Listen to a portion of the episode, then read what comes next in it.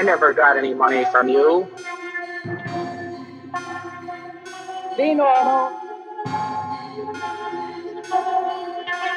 And now, Mr. Edwards, I would like to make a disclosure, which something which has never been revealed to the public. This is The Saucer Life, exploring the history and lore of flying saucers.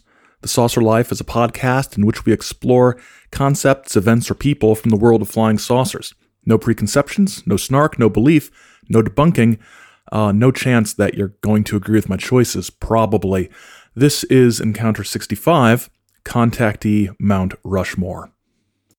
Okay, this is a lighter weight episode than the last few, a little shorter, a little breezier, but we've covered enough contactees that I, I, thought it was a good time to stop and take a breath and rank them, or at least four of them. And, and not exactly rank them, but to do the stereotypical Mount Rushmore of whatever a thing is thing, and try to figure out which four we would put on our Mount Rushmore of contactees, if such a thing existed. Now, there are going to be some ground rules for how I determined this, and here they are. First, I only chose from contactees that we've covered on the show because that way no one's left out. And if you're unfamiliar with any of the choices, you can go back and check out our more in depth takes on them in the archive.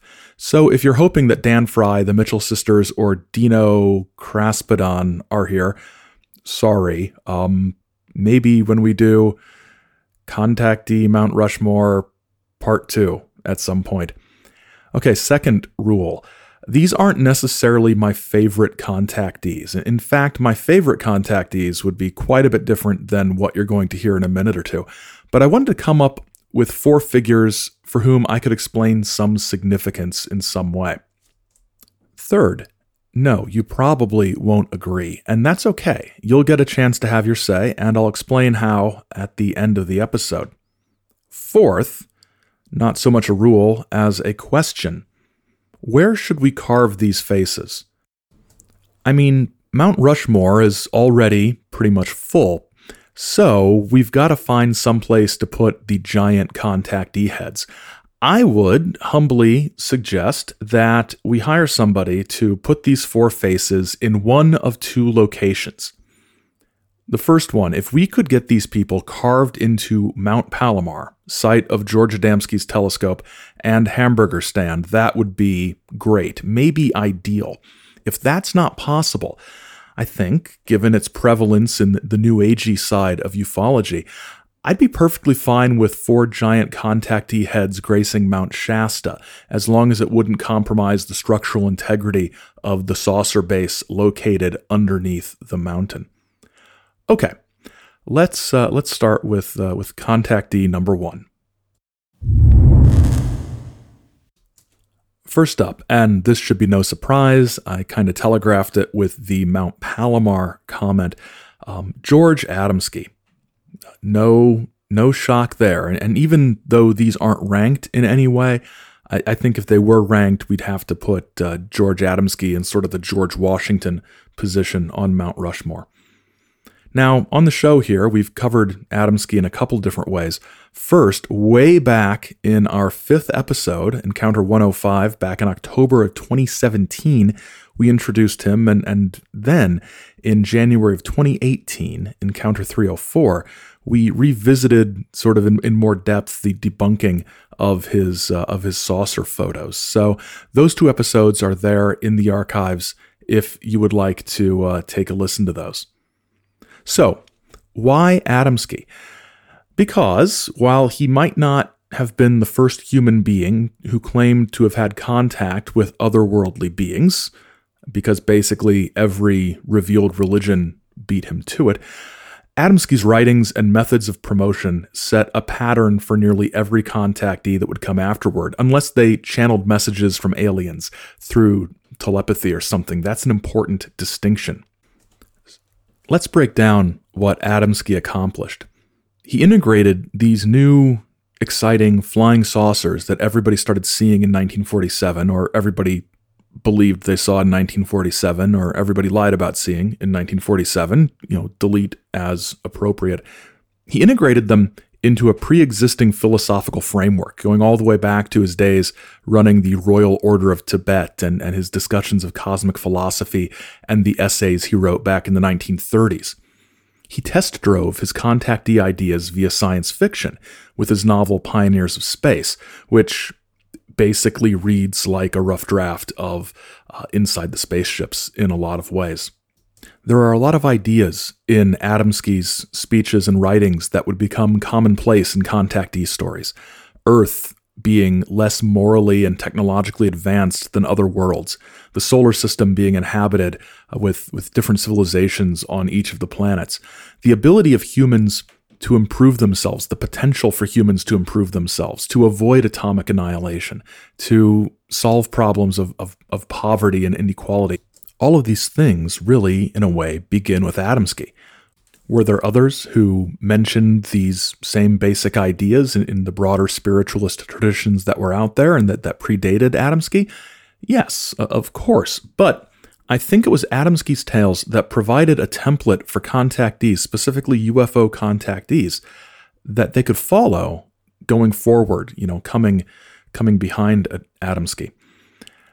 Adamski also paved the way for contactees and other flying saucer figures to go on eh, sort of expansive speaking tours, to write books and articles. And, in short, Adamski was one of the pioneers not of space, but of ufological self promotion and Adamski's activities and and I, I don't want to dignify it necessarily by saying business model, but but his his business model served as a template for a way that saucer contactees could make a halfway decent living off of telling the tales of their flying saucer contacts. And over time, this this model would extend to to all of ufology in a way. Um, you, you know what's coming next. I, I don't really have to warn you, but uh, here it is. UFO might just as well stand for unprecedented financial opportunity. That is the only time you will hear uh, Ms. Pauley in today's episode, and I felt there was no better place for it than uh, than with George Adamski here. Um, as, as long as we're talking about contactees in the wider world of ufology, uh, there were better moneymakers than Adamski, but he paved the way. Plus, and, and I can't really overstate this, his flying saucer photographs have become almost a visual shorthand, not only for the classic flying saucer sort of silhouette or profile, but also for the ridiculous nature of hoaxed flying saucer photographs. Um, they, the, the Adamski saucer shows up everywhere. In short, without Adamski, would there have been a contactee strand of ufology that we would recognize in any way? I don't think that there would be. Now, whether or not you think ufology would be improved or would have been improved without the Adamski style contactee uh, motif in it is is really a matter of of personal taste. But um, I think it would be uh, it, it, would be diminished without Adamski's role and, and setting a pattern like that. Here's a clip of uh, Adamski speaking in 1953, very early in his contactee career, discussing um, the use of language among the space brethren and, and why they, they don't speak in the first book, but suddenly he's talking to all of them in his second book. But in general, I would say since the first contact, I have learned later that these people do talk any and every language. It doesn't make no difference which one. First, they can tune in on our radios and learn that way.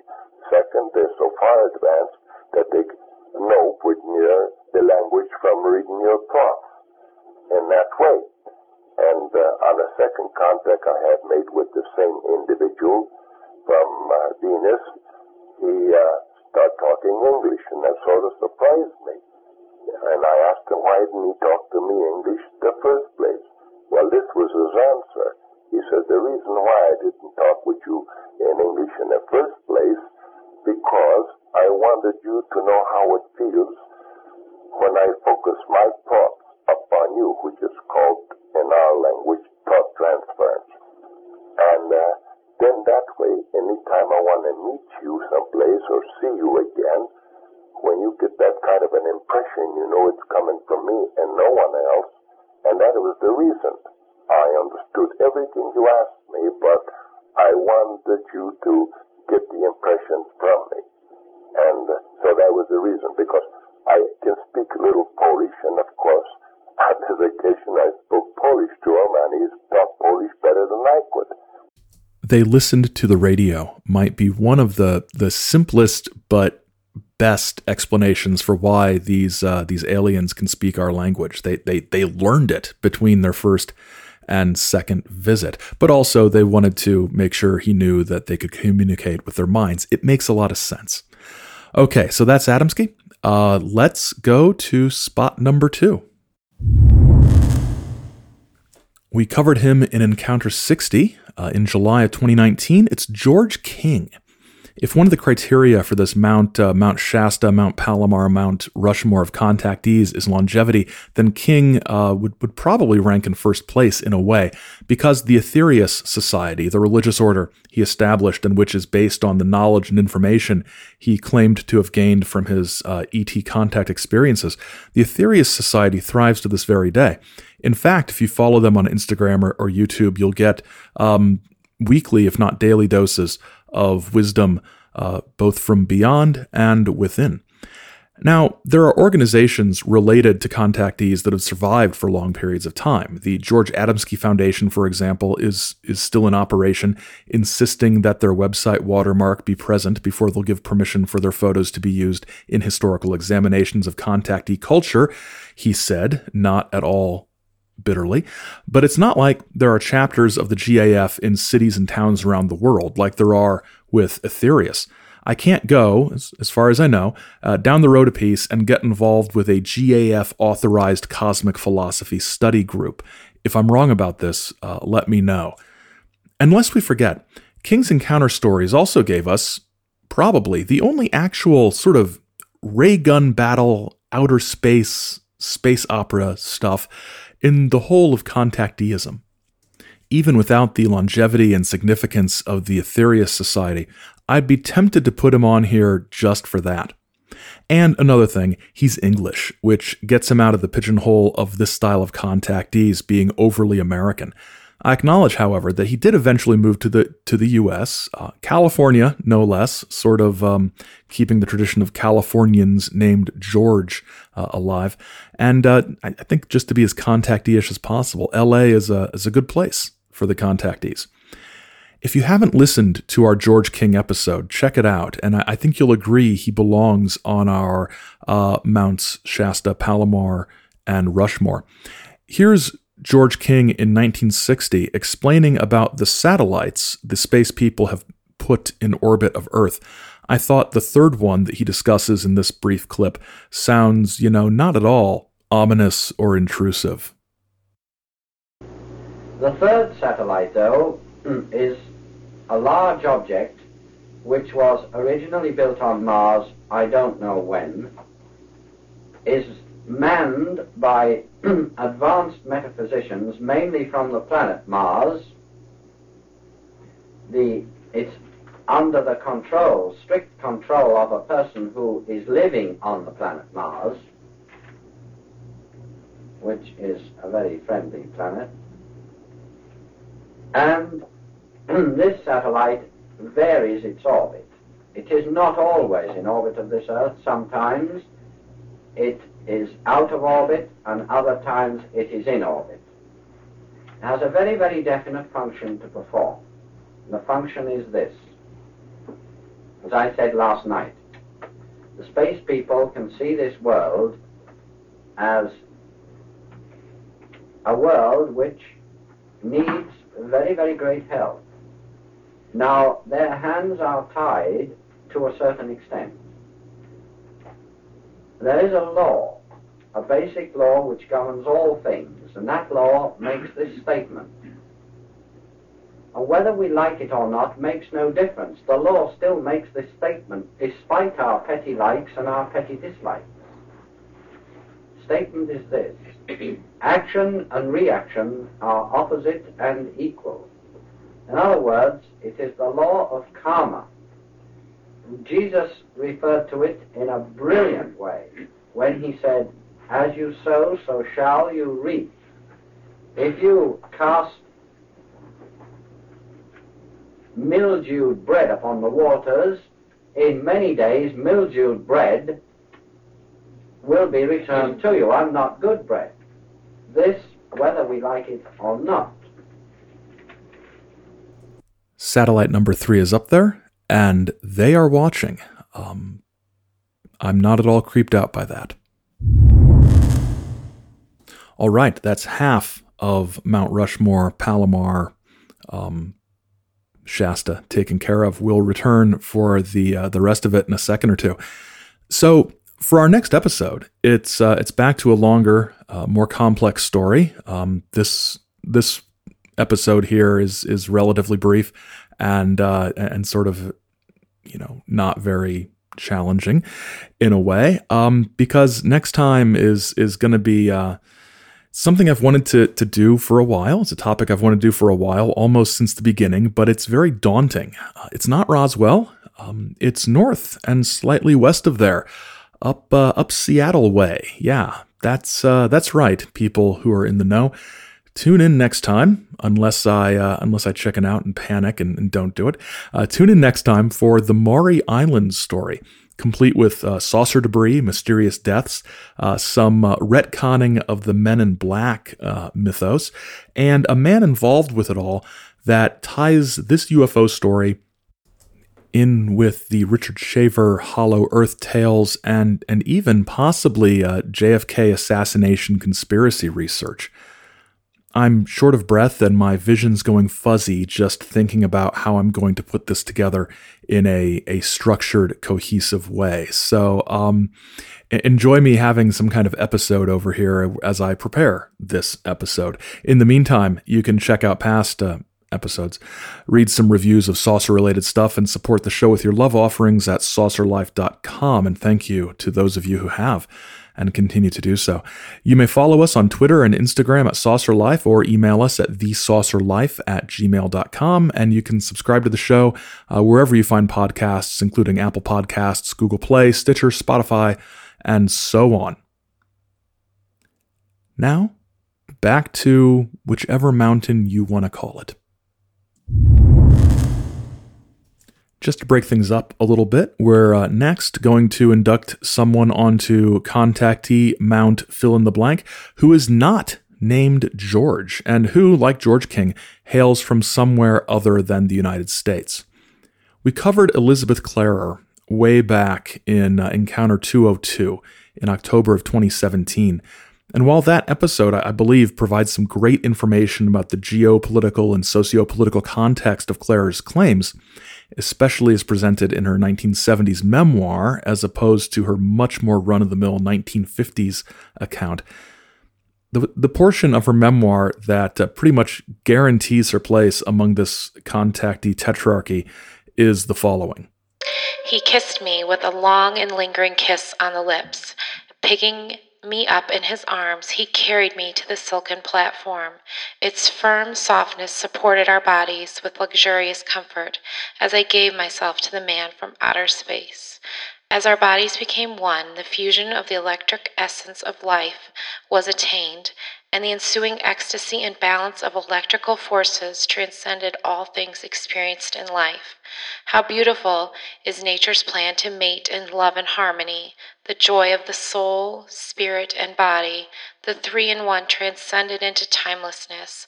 We lived for one another in the consummation of the soul within the rapturous ecstasy of fulfilled love. With Klarer and her memoir Beyond the Light Barrier, we have a flying saucer romance that is much more straightforward and, at least for me, easier to understand than some of the others we may have encountered over the last couple years, like Howard and Connie Menger's convoluted reincarnation based um, stuff. So, another thing and I might be stretching a point here, but with the birth of Elizabeth's child by Akon, you know, the man from space, we not only have a culmination or consequence of the romance, but if we want to go down this road, and I'm not sure we do, but we're already halfway there, so why not? We've got alien human hybridization going on. Um, and there's a nice blend here uh, of strands of contacteeism, mixed with strands of, of other stuff like this hybridization that would become incredibly overbearingly prominent in decades to come. Klarer was talking about hybrids when David Jacobs was still writing straightforward histories of the UFO phenomenon, and honestly, I, I think gave us a better, more uplifting story uh, to boot. Klarer's space pals, if you'll recall, warned of a coming race war, of violence and cataclysm. And Beyond the Light Barrier was more than a contactee book. It was a reminiscence of colonial life. And I was going to leave you with some audio of Klarer that has come to the internet in the years since our initial episode, but she speaks so slowly and uninterestingly that I just couldn't do that to you. You're welcome. One last one. Number four in our lineup, and I'm sorry about this, but it's another man from California named George. We first covered George Van Tassel as part of Encounter 302 back in December of 2017. Now, I say part of because that episode primarily dealt with the wider phenomenon of Ashtar, a being in command of a ginormous space fleet surrounding the planet Earth, protecting us from harm. Van was the originator of the Ashtar channelings and established most of the structure and characters that would you know, characterize the myriad Ashtar channelings that would come after Georgie V himself passed away from the scene. Ufology would be uh, much poorer without the unabashed hero worship of a channeler like Tuella in her books Ashtar, A Tribute, or A Project World Evacuation. Yes, shut up. It would be much poorer without those things. I love Tuella. Although Ashtar and his cosmic crew would survive into, into the present day. If you Google Ashtar, you will get dozens, if not hundreds, of people who are all claiming to be channeling Ashtar and all have the real message of Ashtar. Lost something after the 1980s when, when Tuella was gone. And Van Tassel was significant for something else besides, um, besides the, the Ashtar channeling. He was one of the more prominent channelers, so he sort of popularized that form of communication, much more so, I think, than, than George Hunt Williamson did but he developed the Integratron. He was into free energy research. He promoted the UFO festival, the Flying Saucer Festival convention, whatever you want to call it, at Giant Rock.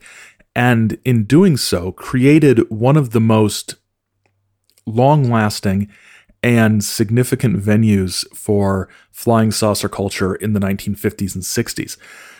George Van Tassel was um, pretty incredible and, and multifaceted in the way he dealt with the UFO, uh, the UFO phenomenon, the way he interacted and contributed to the culture. Here's George Van Tassel in 1956 speaking to the Rotary Club of Yucaipa, California. He's talking about how, thanks to warnings from the space people, he was able to notify Washington, D.C. in advance about things like the 1952 Capitol Hill Flying Saucer Flyover event. Our astronomers have made these commitments in the past that there is no life on other planets.